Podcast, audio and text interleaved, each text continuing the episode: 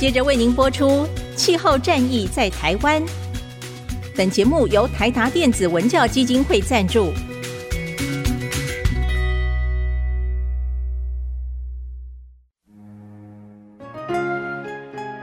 换装一颗 LED 灯，一年减碳七十公斤；喝咖啡使用环保杯，一年减碳四点零一公斤；上班出门前记得把保温电热水瓶的插头给拔掉，一年减碳一百五十七公斤。面对气候战役，对抗地球暖化，可以是个人的事，更需要政府及企业的参与。台达电子文教基金会邀您一同寻找既能提升生活品质，并可大幅提高能源使用效率的提案。欢迎收听《气候战役在台湾》。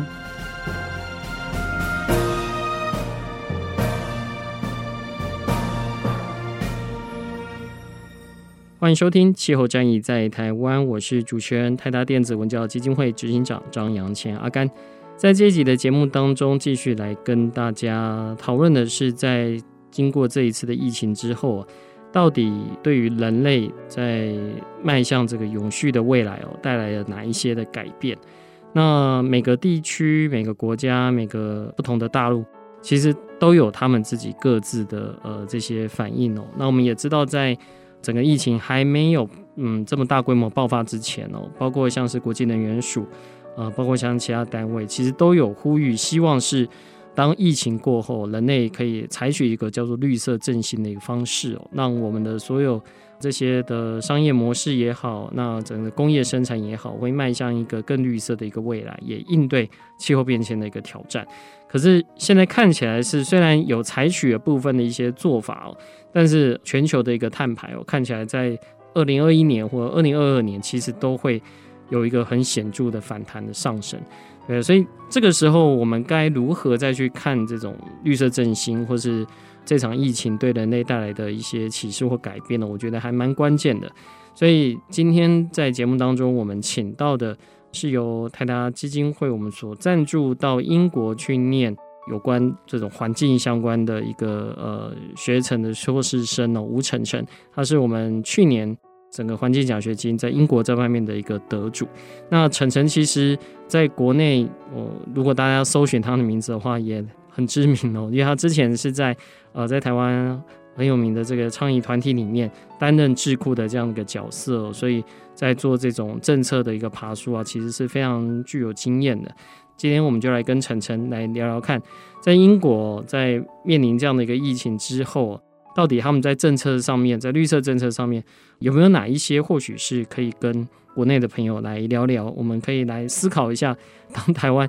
也开始在投入振兴哦，因为我们的振兴蛮不绿色的，对，那我们可以同步的去希望在政府投入这些金钱之前，可以做哪方面的一个思考？我们是不是先请晨晨跟线上的听众朋友打声招呼？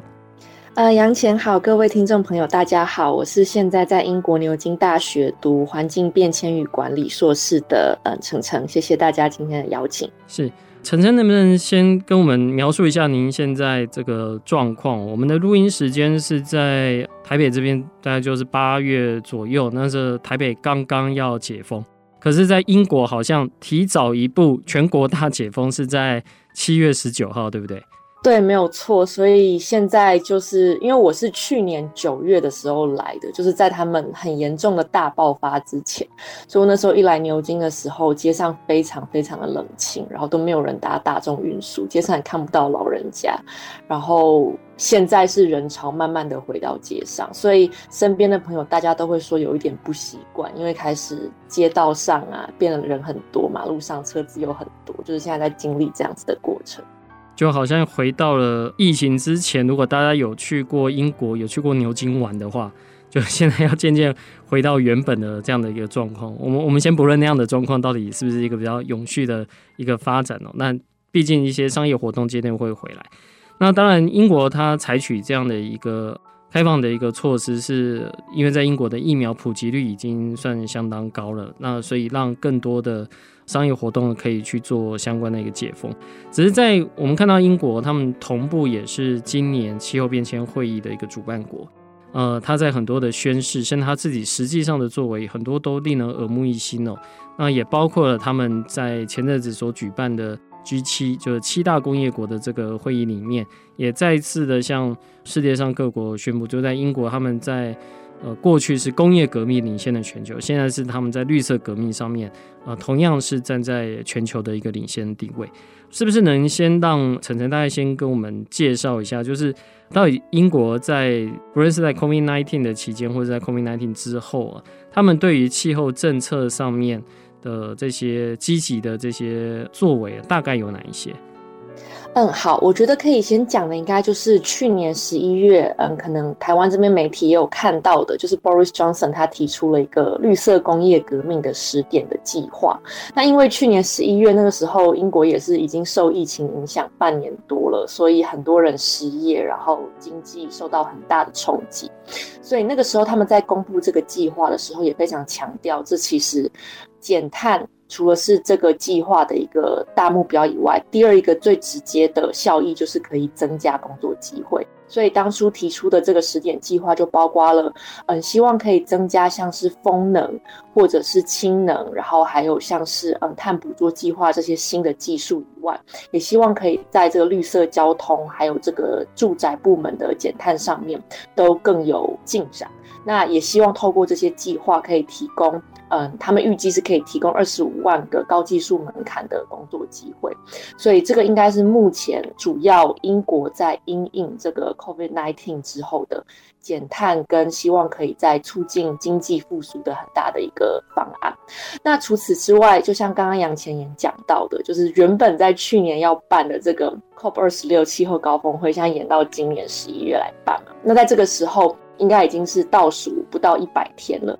那最近英国很多媒体会用的标题就是说，接下来的一百天就会决定人类未来一百年的未来。所以这也是为什么就是英国在这一次的这个高峰会上扮演的角色非常的重要。那目前因为各国的减碳计划加起来还没有办法达到二零五零年的零碳的目标，那所以照这样子来看，全球的升温幅度不但没有办法控制在一点五度之内，可能还会超过。二度 C，那呃，在二零三零年以前，全球的碳排必须要减半。那在二零二一年以后，全球不应该再有燃煤或燃油的新电厂，必须要做到这一些呢，才可以达到我们的人类要把这个升温幅度控制在一点五之内的这样的目标。所以。现在英国国内呃很积极的探讨，就是 Boris Johnson 必须要在外交上更积极的协调各国，来达到这样的目标。特别是目前已开发国家对于发展中国家在气候的减碳跟调适的资金还是不足的哈。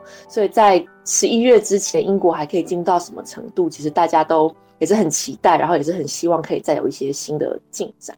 那呃，像刚刚杨前讲到的，英国的一些新的大家觉得比较期待跟比较正面看待的进展，包括呢，嗯，在今年四月的时候，英国宣布了新的减碳目标，他们预计在二零三五年以前要减碳，相较于一九九零年的。嗯，水准减少七十八趴的这个碳排放，那这比原本预计的目标还要提早十五年会达到。那在二零三零年之前会减少六十八 percent 的碳排放量，所以这应该是目前是非常进步积极的目标。那大家对于这样目标也是持正面的态度。那除此之外，还有一点值得注意的是，英国原本是这个工业大国嘛，但是他们的呃燃煤的发电从二零一二年原本是占了四十趴左右。现在已经降到只剩一点五帕，所以他们目前预计是在二零二四年要完全的嗯汰除燃煤发电，所以这些都是目前英国它作为这个气候高峰会的主办国，然后还有它在全世界算是一个在工业发展上比较前面的国家，它所做出的一些新的很积极进步的承诺。可是同时，其实我们也可以看到。他也有面临一些质疑跟批评，包括在他发布这些新的计划的同时，他对海外的其他国家在气候的援助上面的资金其实是减少的。那另外，英国国内现在也还有就是新的燃煤矿场的这个提案，不太确定会不会通过。那呃，像英国绿色和平也在质疑说，英国政府并没有松口，接下来会完全停止他们在北海的石油还有天然气的开发，所以。这些新的进展都是大家要持续的关注，才能够确保说这个进步的目标到底能不能够被达到。嗯，这里我想要请教一下晨晨哦，因为你在过去这一年，我相信嗯，吸收了非常多这种呃第一线在减碳啊、减排这方面的一些知识哦。那因为我们最近看到欧盟也通过了它新的这个减碳目标哦，可是呃各个会员国里面，我们最关注的可能像是法国。呃，为什么会说法国？因为法国在之前有一个黄背心运动啊，就是当我们在推减碳的这样的限制的时候，其实引起了过去可能。呃，当然，它有很多不同的这些原因的一个汇总，但整体来说，就是传统上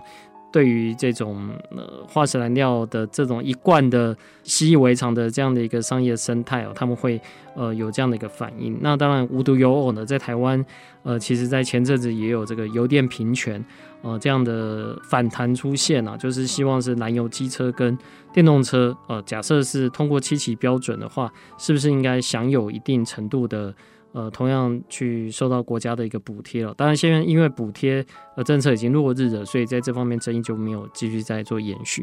那诚如大家在新闻上面看到，其实，在英国在去年一直到今年年初，其实受到疫情的这个冲击，应该算是很大的哦。那包括现在，其实呃感染的人数都还是持续的在一个高档的一个情况下。那当政府推出了这样一个政策之后，他们是内阁制的国家嘛，不同的这些议员、不同的明代，他们对于这样的一个内容是有高度共识吗？还是他们呃，事实上也还是会有既得利益者啊？他们呃，或者是过去已经习惯这样 business 的 model 的一个模式，会出来说，诶，这个在现在这时候提，可能并不是一个好时间哦。嗯，我我想同样的状况，比如说在台湾，我们如果为了减碳，在现在这个时候说要调涨电价，那这个政治人物可能随时准备要下台，要呃卷铺盖了。对，但这件事可能是正确的事情，对。可是如何在这样的一个时间点推出这样一个政策的事情，我不知道晨晨您有没有一些观察，是可以让国内的朋友可能更加了解，在英国他们在减碳这些政策上如何做这方面的攻防。嗯，好，我觉得可以从刚刚杨贤讲到的油电平权这个来讲一下这个英国例子，因为我刚刚讲的这个，嗯，十点的绿色工业革命计划里面有一个。非常重要的亮点政策就是英国在电动车上面的这个目标。就他们原本在 Theresa May 时期的时候是定在二零四零年才要禁燃油车的贩售，后来被骂得很惨，说太晚了，所以后来提早到二零三五年。那现在他们最新公布是提早到二零三零年就要禁售呃燃油跟燃煤车这样子。那目前唯一比他们更进步的国家是挪威，就是在二零二五年。所以这整体的这个大的目标，基本上来讲，对于在地的环保团体或者是嗯偏环保派的嗯政党来讲，都是支持的。那但是像刚刚杨前讲到，会不会有一些嗯传统的势力会担心？确实在嗯今年的时候，有英国国内有很多汽车工业大厂有共同的向英国政府提案说。这样子的目标太早，对他们的产业冲击会很大。可是如果仔细去看各个在英国相关的科技相关的嗯新闻的报道，可以看到，其实已经有不少的汽车工业他们在电动车方面已经有很进步的一些发展跟措施了。所以尽管说有这样子的传统的势力在嗯希望英国政府再把这个计划缓一缓，但是在技术跟成本层面来讲，整体来讲，产业界也有很多持非常正面乐观态度的人。那另外还有像是消费者会担心说，如果接下来是要换成电动车的话，我们成本会不会增加很多？会不会对人民的生活生计产生很大的影响？但是，嗯，英国的专家学者有提出，哈，就是随着未来这个油价的波动，还有这个电动车它其实成本不断的降低。一个国家，它如果在现在，它越早宣布它要全部汰换成电动车，那再加上现在政府有的补助，其实它长期下来可以为英国消费者省下的钱是会更多的。所以他们就这一点来讲，他们是有信心可以说服消费者迈向电动车来讲，对大家的效益是会更高的。所以我也看了一下，就是在英国宣布这个电动车之后，他们的。国内的民众反应，那他们这个是在疫情之后做的，因为确实在疫情期间，他们很多工作都变成是线上了，就是你根本不用通勤到你的嗯办公室。那也因为这样，所以其实像我们这一年，我很多同学他们实习的单位可能甚至都不是在英国，可能是在欧洲其他国家，因为你已经不会受到这个通勤的限制，所以大家对于交通的想象开始有了。不一样的一个蓝图，就觉得好像这个倒是很特别，就是其实是因为疫情带来了这样的一个转变。对，没有错。所以其实在，在譬如说在牛津，他有就是给学生的一个求职、就业跟实习的网站上，他也会特别讲说，请大家好好利用这一年的机会，因为以前你可能没有办法。在同时在英国求学的时候去欧洲，在美国的机构实习，但因为现在因为疫情全部都线上，所以反而嗯，所有人都可以有机会在世界各国你想要的机构实习，所以这算是一个很剧烈的转变啦。那所以他们在这个疫情期间，然后在英国政府宣布就是这个电动车的这个措施之后，他们有对英国的民众进行这个呃。调查就是说，大家对于这样的政策有什么样的看法？其实，嗯，有将近五成的民众都会都表示说，他们愿意在他们购买下一部车的时候，考虑直接买这个电动车，或者是油电混合车。所以，这算是一个好的这个民意的展现。那但是他们当然会有一些担忧啦。那担忧的点，第一个就是担心充电站会不会不够；第二个担心的就是这个。电动车的价格，但因为目前这个十点的绿色革命的计划是有讲到，对于这个电动车或油电混合的这个补助。是会延长的，所以这一点，嗯，专家学者觉得对于消费者来讲应该是可以比较有信心。那在充电站的部分，我觉得这对于整个英国的市井或者是城市的规划也会有很大的改变，因为他们也是预计希望充电站可以变得越来越普及，像是可以结合直接结合在人行道的道路上，或者是路灯上面，或者是希望在餐厅、电影院、酒吧等等地方都可以有这样的充电站，让大家觉得这个汽车的充电站是非常容易找到，是融入在我们生活的各种设施当中的。那希望可以透过这样来增加大家对于电动车的信心。所以这大概是目前的一个新的发展。那另外我也觉得，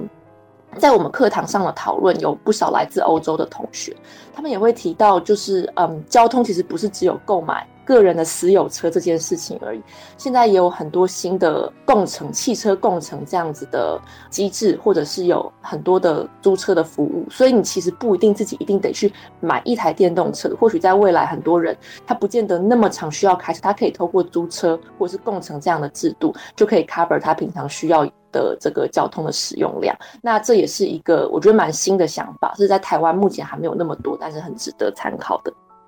嗯、呃，在台湾最早推这种电动车共乘的，应该是曾经在我们节目介绍过的这 ZEV 平台哦。因为，它就锁定这种电动车的车主啊。当你在比如说像我现在在录节目，但我的车停在停车场，但它其实可以出去帮我生财，就是车子应该是让呃大家可以呃更多人去做这个使用，而不是买了车好像就放在这边。那另外一个方式当然是它也是一个能源的储存工具，所以未来这种电的调度也可以透过电动车。对，所以这几种方法大概都是渐渐的已经在有些地方有 business 的，也在台湾有 business。不过我们可以看到一个比较大的转变是在牛津大学，他们其实已经开始鼓励他们的学生不一定要用传统的方式去思考这个交通，可能会对于你包括实习啊，包括找工作的一个受限哦。那将来可能真的就是足不出户，或者一个礼拜只要出去几次，那你同样可以得到一个非常好的一个工作。那持续的是让整个的地球在朝向一个更加永续的一个方向来前进。您刚刚有提到在交通方面哦，但在工业方面，因为这个是大家很好奇的，就是虽然我们之前也曾经介绍过，但我每次都觉得我讲的可能有点难，对，可能要待会请晨晨用一个比较简单的方式。到底英国是如何从他们的发电过往可能真的大部分都是以燃煤发电为主，可以降到目前只剩下百分之一点几，甚至在很快就会把这个蓝莓去呃排除掉。那我知道在这次 COP 二十六里面，大会主席也希望是各国一起来承诺。我们接下来就不要用蓝莓发电，而且很明确的定出这样的一个时间点。这点我不知道，在这个绿色工业革命的这样的一个政策推出之前，在英国他们有没有针对过去他们这几年成功的一个方式来跟民众做这方面的一个沟通？呃，我们在英国这边看到，我觉得一个很大的不同，包括包括在呃，因为我自己的现在论文写的是跟重工业的减碳策略有关。那但是英国这边他们有一个非常明显的趋势，就是其实他们国内的嗯、最大的嗯、电力的消费、能源的消费跟台湾不一样，不是工业，而是运输业，运输业占了三到四成。所以对于他们来讲，嗯、进入了已开发国家的阶段，它的这个重工业产业的耗能占比本来就没有这么高。那我觉得这个是第一点，就是在产业结构上的不同，那让它可以在这个嗯重工业，它可能比较依赖燃煤这件事情上，它的汰除掉这样的依赖性的速度可以比较快。那第二点是在这个。风力跟这个光电的发展上非常的迅速，特别是风力，在这次的这个绿色工业里面，就是嗯，英国政府自己有提到，他们希望英国可以成为，就如同石油对于阿拉伯来讲的意义一样，他们希望风力也可以成为他们这边非常重要的资产，所以在这部分的发展是非常的快速而且明显的。所以其实尽管英国人自己也会常常笑他们的天气。很不好，不适合发展太阳光电。可是其实你不管在哪里都可以看到非常多太阳能板。那我觉得再生能源的发展，这个也是很重要的一块。那呃，另外也是英国他们在这个气候变迁的法令，还有这个零碳的这个入法上面也是嗯比较早的。所以就这一点来讲，在法治的这个治理的结构上也比较早，可以让这个国家有一个具体的必须要往零碳嗯减少燃煤发电这样子的呃路径。来发展，那所以我觉得整体来讲，跟东亚有些国家面临的这个挑战会不太一样。他们主要面临的现在是在运输上如何把它降低，但我觉得，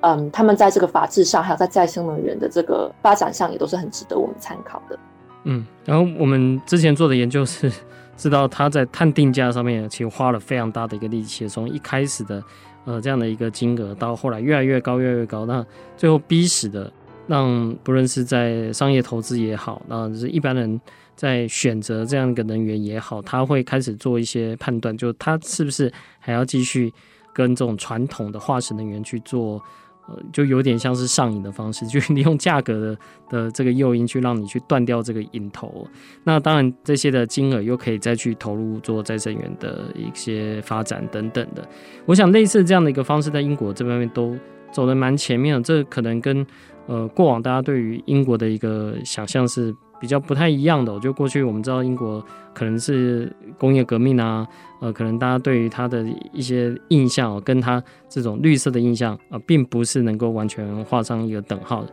但他现在的确在他说的这政策里面都是相当积极。我不知道在这个工业革命计划里面哦，就除了刚刚我们分享这两块以外，还有哪些是您觉得蛮值得？特别是有跟疫情之后可能有受到一些影响，然后这样的一个论述或是阐述，在目前强生所领导的政府里面是比较能够让大家都听得懂，而且愿意去朝向这样的目标去做努力的。嗯，好，我觉得在这个里面其实有一块是嗯。英国国内蛮多讨论的，就是在这个十点计划，除了刚刚有一些具体的新的技术跟能源的开发以外，还有一个是，嗯，他们英国希望在疫情过后。伦敦可以成为全世界的呃绿色金融的中心，所以就像刚刚呃杨前所讲的，他们在这个碳定价的发展上非常的积极，然后希望可以透过把这个碳的成本定入各个产品跟产业当中，让民众可以知道它会产生的污染，还有我们要付出的代价是什么。所以这一点嗯算是在这个计划里面，它是比较偏向金融的这个发展。所以依照这样子的计划来看，在二零二五年之后，可能在英国的或伦敦的很多的这个产业都会面临很具体的，必须要去回报相关的这个碳排放相关的制度，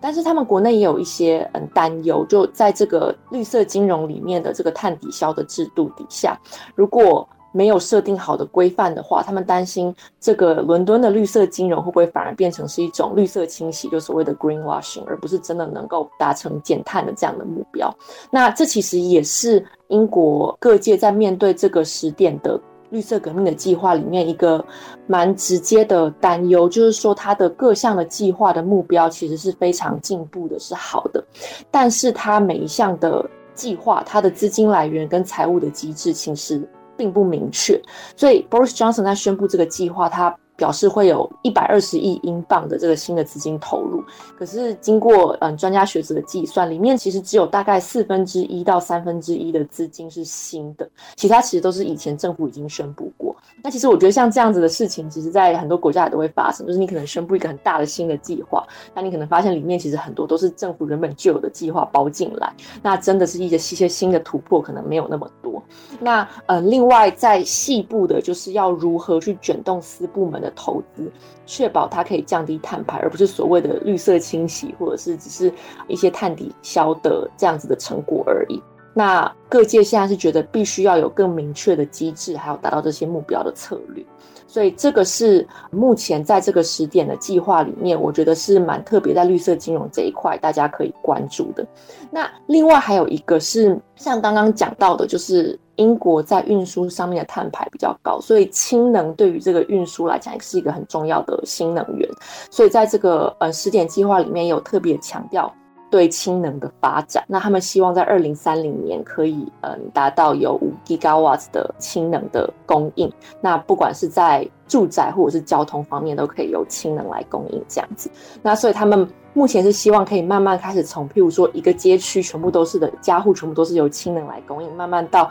一整个城镇。那希望在二零二五年可以达到这样的目标。那相关的评论也对这样的远景持蛮正面的态度。那他们觉得在英国来讲的话，家用的供热的氢能在三年内确实就可以出现，甚至它有可能会比电动车的成本还要再更快的降低。那所以我觉得这个是嗯，目前在欧洲也很关注氢能，这也是可以关注的一块。不过也有一些专家学者会担心，就是英国他们在写这个时候，他还没有写清楚说，他这个氢能是所谓的 blue hydrogen 还是是 green hydrogen。就是 blue hydrogen 就是说我是呃用化石燃料，然后我之后用这个碳捕捉封存的技术把它抵消掉，还是我是可以全部都是来自这个再生能源的电力哈。那这个是一个。那第二个我觉得也比较有趣的是。包括我们我自己现在住的学院里面也在进行这样的计划，就是英国他们预计要很努力的在二零二八年以前汰换在国内各个的住宅部门装设热泵，那希望这样可以降低他们在热供应上面的消耗。那如果要达到这样的计划，代表每年要装设六十万个热泵的这个设施。在二零二八年以前都必须要这样进展，但是英国在去年的进度是只有装设三万个而已，所以代表这个目标跟实际执行之间还有一定的落差。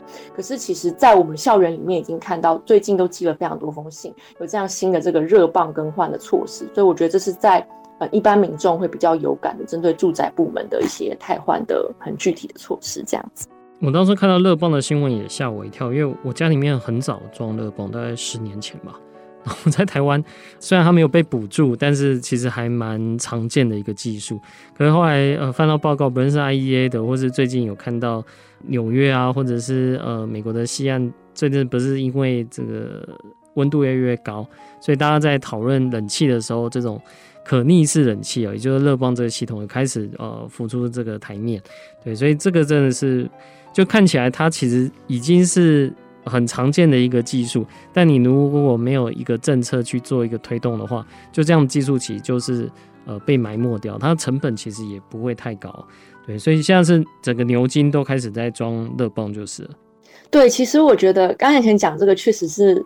我们很多同学从其他国家来，在英国也会这样觉得，就是因为它的建筑物都很老旧嘛，嗯，所以其实整体来讲建筑物。非常的耗能，然后有很多比较新的，大家觉得可以节能减碳的技术，不见得就已经装在这些设施里面了。所以，嗯，冬天的时候很冷，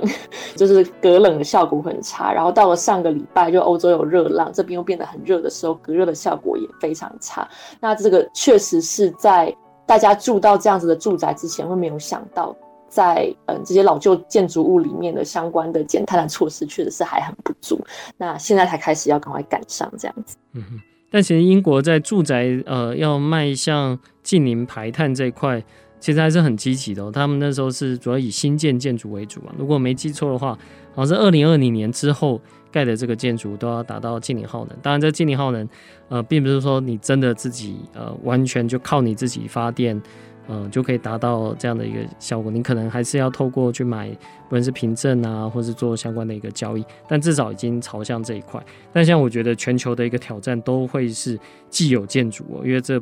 在任何一个国家，既有建筑大概都会占你的，呃，以台湾来说，大概是占百分之九十七以上嘛，对，所以呃，这种至少三年以上的这个建筑，如果我们把它就定义成这种既有建筑的话。对，所以我相信这个对每个地方都会是一个挑战呢。我们也彼此在学习有哪些的做法哦，包括在英国，其实我有关注到他们的窗户的这个规格，其他很多都已经先改成这个双层窗哦，就是比较厚的这个窗户。所以你在英国一些新的宿舍，你看到的窗户，你在台湾会觉得难以想象，你 怎么会有这么厚的窗户？这几乎已经跟像我们录音间的那种隔音窗差不多这样的厚，但它是在每个家户都有，是为了怕把家里面的这些暖气，呃，如果夏天它有装冷气的话，就是怕冷气去做这个移散。对，但是呃，除了这种新的以外，到底旧的大楼、旧的窗可不可以做这方面的一个改建或改造？这就变得呃需要有一些政策去做这样的引导。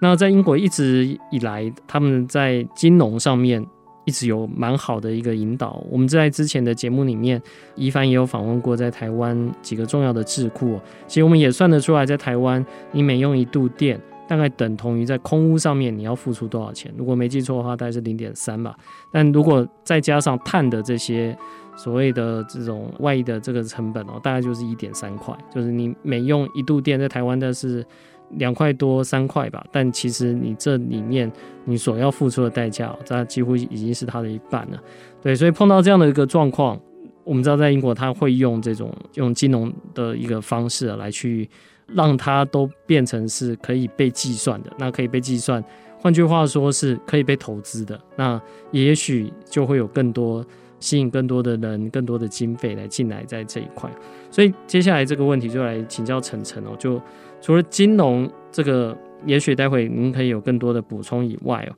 您一直提到就是在它这一项新的工业革命的这个政策，不论是他希望投入这么多的钱，带来更多的一个效应，创造工作机会，一直是他主要的一个论述。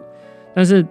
在英国，我们印象中当然也都还是英国的工会是非常强大的。他们在跟不同的工会在做沟通的时候，因为你如果因为这样的一个政策推出，伤害了呃原本他们的这些工作机会，我相信在英国会是一个大事情哦。所以。在这一块，你有没有观察到有哪一些是值得？呃，或许在在台湾，当然工会的力量可能没有那么大，但是是可以多做一些讨论跟学习的哦。在几年前，我们有听过这种叫做红绿合作吧？啊，就是一方面我们希望创造新的工作机会，这个新工作机会要是永续的，要是绿色的，但是我们也希望这个工作机会是一个呃，能够让一般人都是过得很好的生活的这样的一个。工作机会，我不知道在您观察到，在他们推出的政策之后，不论是他们的媒体，或者在校园里面，或是在这些学术单位，他们有没有做过这样的一个讨论？嗯，我觉得目前在这样子的计划发展出来之后，看到的讨论目前还是偏比较正向的。但是确实，嗯，在课堂上的讨论会提到很多欧洲他们在迈向减碳的过程当中，如何也要达到一个正义公正的转型，去确保原本的这一些在传统能源工作的工人，他可以被转介到新的相关的低碳的产业，或者是确保他们的这个生计不会受损。那嗯，不过因为目前在这个十点计划来看，他提出很具体的。在每一项的新的技术发展里面，它预计提供多少的工作机会？所以，嗯，这一点看来大家是会比较持一个正面态度。可是，我觉得值得注意的是，它有特别强调，这样子的工作机会很多会属于是高技术门槛的。所以在原本的这个传统产业里面的工会的这些工人，他能不能够顺利的被转介过来，或者是他会不会受到冲击，没有办法进入现在新的这个气候转型的嗯各项的产业当中？我觉得接下来还是要持续在观察的，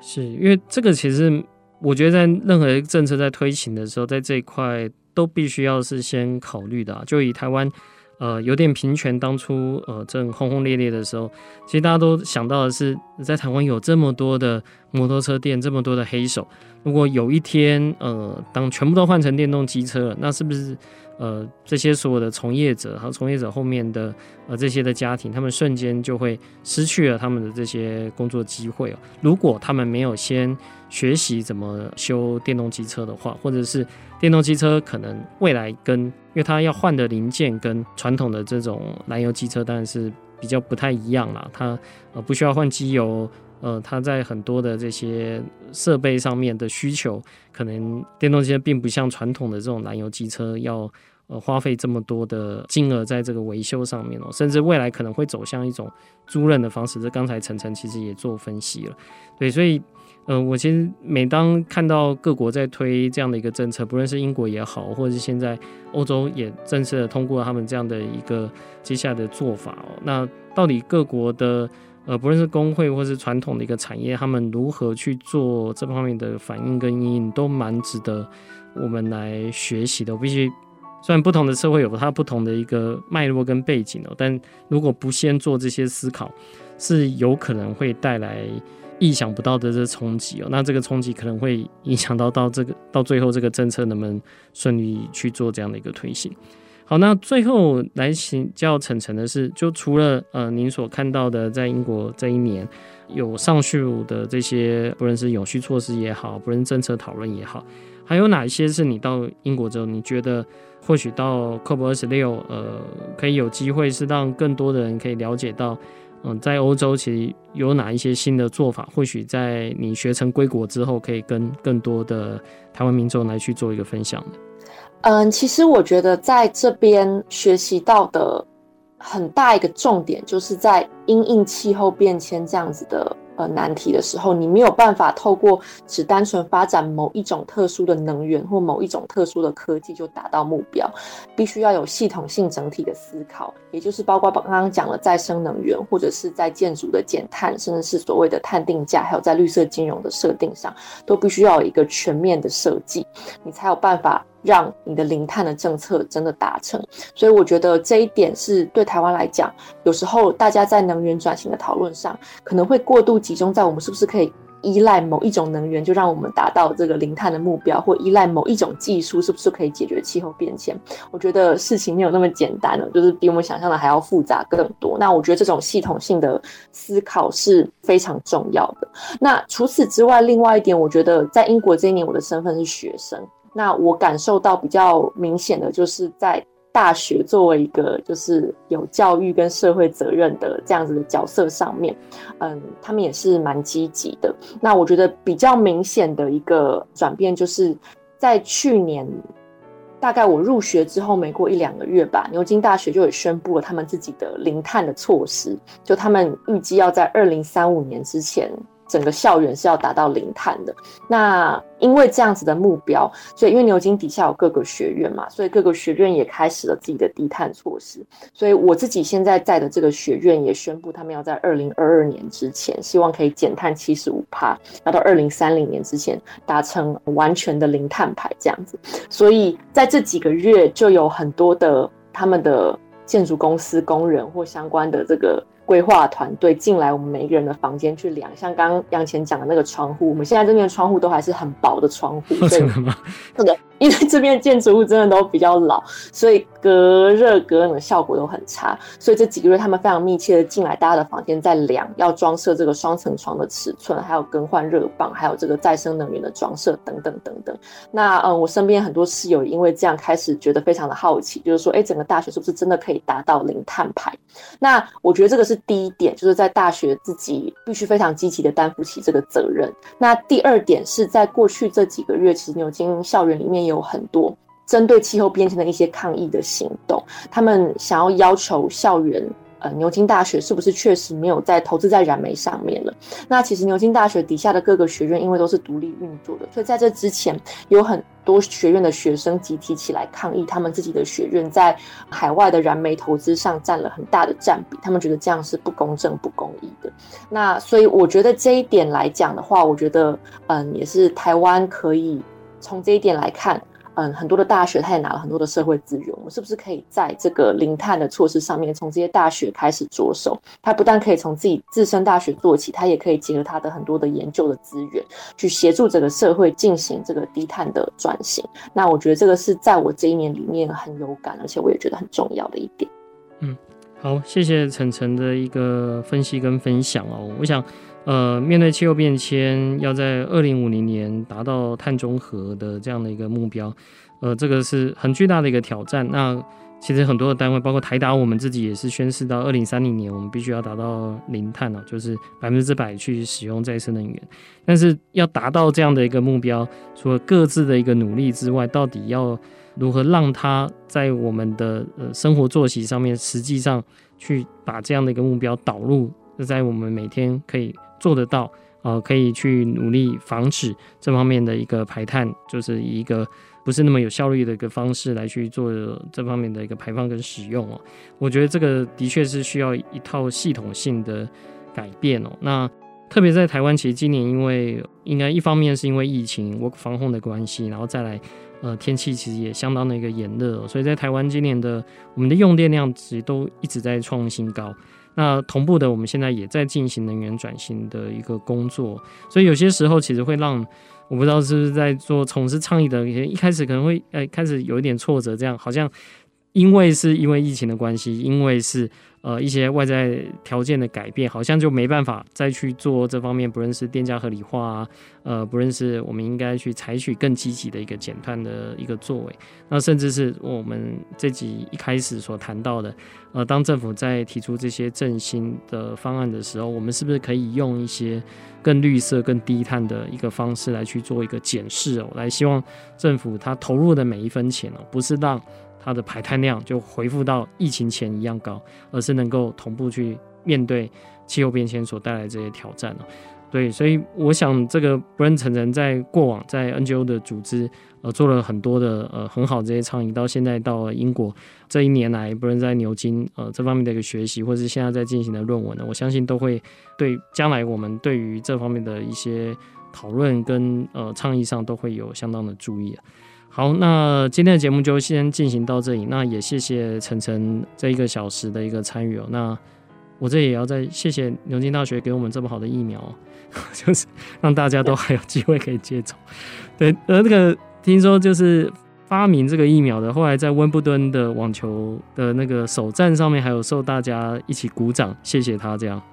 对，就是其实那个时候我看到台湾很多新闻，大家不敢打 AZ，但是我们这边根本没有人来选疫苗，就是你有就打，有就打，所以就是我再在我们这边看会觉得有点匪夷所思。我觉得 AZ 也很好，大家就是有就赶快去打，这样，所以鼓励大家多多赶快去打疫苗，这样，然后可以早日恢复健康的生活。然后也很谢谢今天杨前的邀请。